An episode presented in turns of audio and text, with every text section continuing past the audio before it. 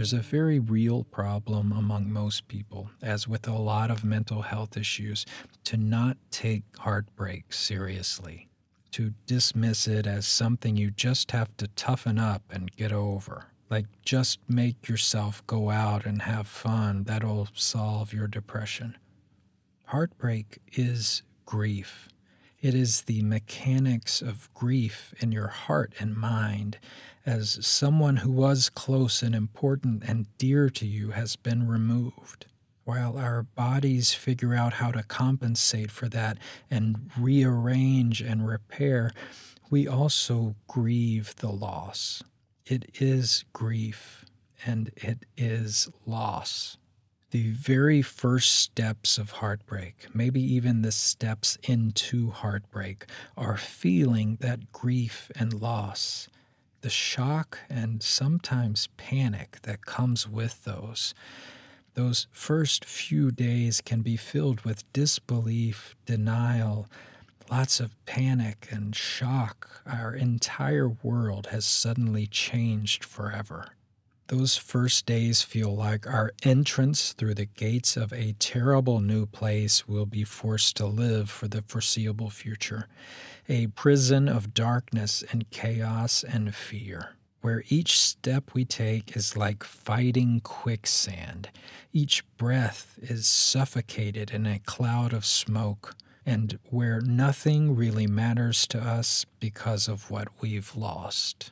And as the gates to this place open and all these terrible feelings roll over us, it does feel like we're drowning.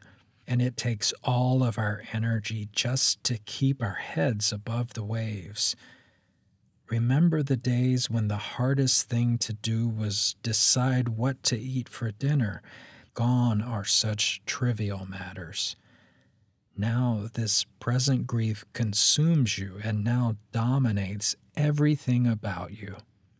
While these early days are rough, they may not be the worst. For me, the harder parts were down the line during low points when I so desperately wanted to contact my ex or send her a message or a gift it would be so easy to do, and maybe enough time had passed so that she'd welcome the effort from me.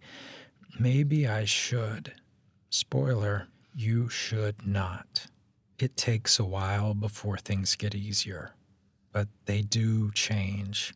The feelings and emotions change. The initial shock can be replaced by disbelief, paralysis, anger, depression, overthinking, reliving moments, pining, scheming, and sometimes making irrational plans. And some things continue through the entire process crying, more overthinking, moments of panic. You will likely continue to think about your ex. You will see certainly things that remind you of them. You will pass by places you visited together. You will do activities alone that you used to do together. You will see signs that remind you of things you shared. You will see their face in crowds. You will see their car in traffic. You will smell them you will find one of their hairs on a jacket or shirt. It seems like such a cruel trick of the mind. I saw my ex in everything, everywhere, for a while. It made me angry how my brain kept reminding me of her. But these are all things that will fade in time, in short time, to be honest. Though it will feel like forever, it won't be. These things will fade faster than others. Finding ways to deal with those moments can help, but they will fade on their own as well. It's usually not possible to move to a new city or a new job or a new apartment after a breakup. Those things can help if you're dealing with an extreme situation.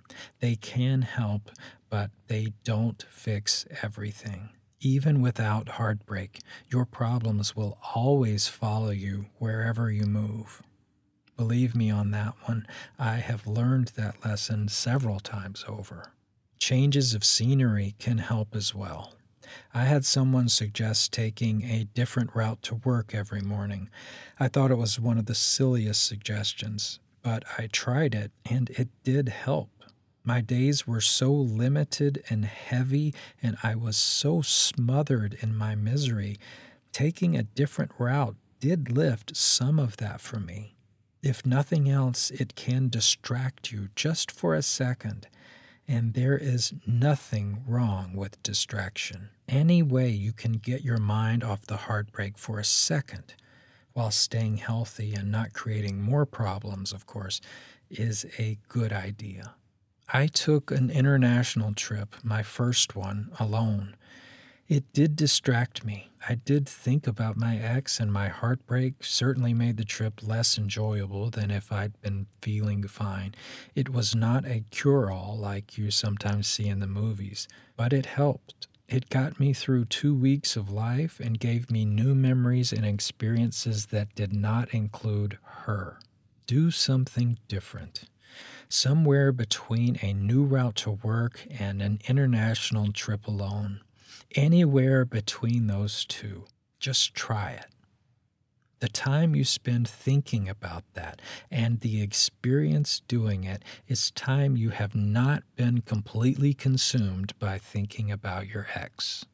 I know you want to just move on with your life and feel normal again and be able to do the things you should be able to do these small, small steps must come first. Try small things.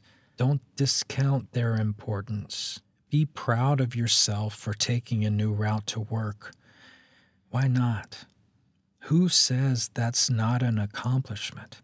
Only you can determine its worth. And recognize that these changes are progress. They are a sign of you moving forward and getting your feet back under you and putting your life back together.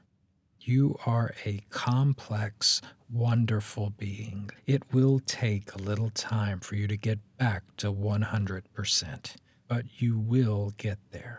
The days of just staying afloat, being carried by the current, will be over. You will be swimming you will step onto the shore ready to explore life again.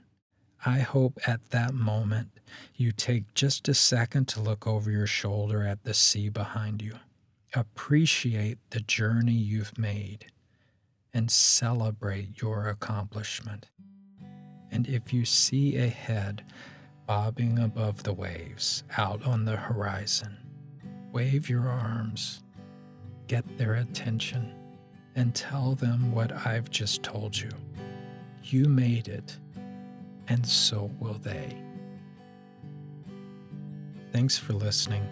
This podcast is free and available to all. For more, to send me a note, visit heartbreakpodcast.com.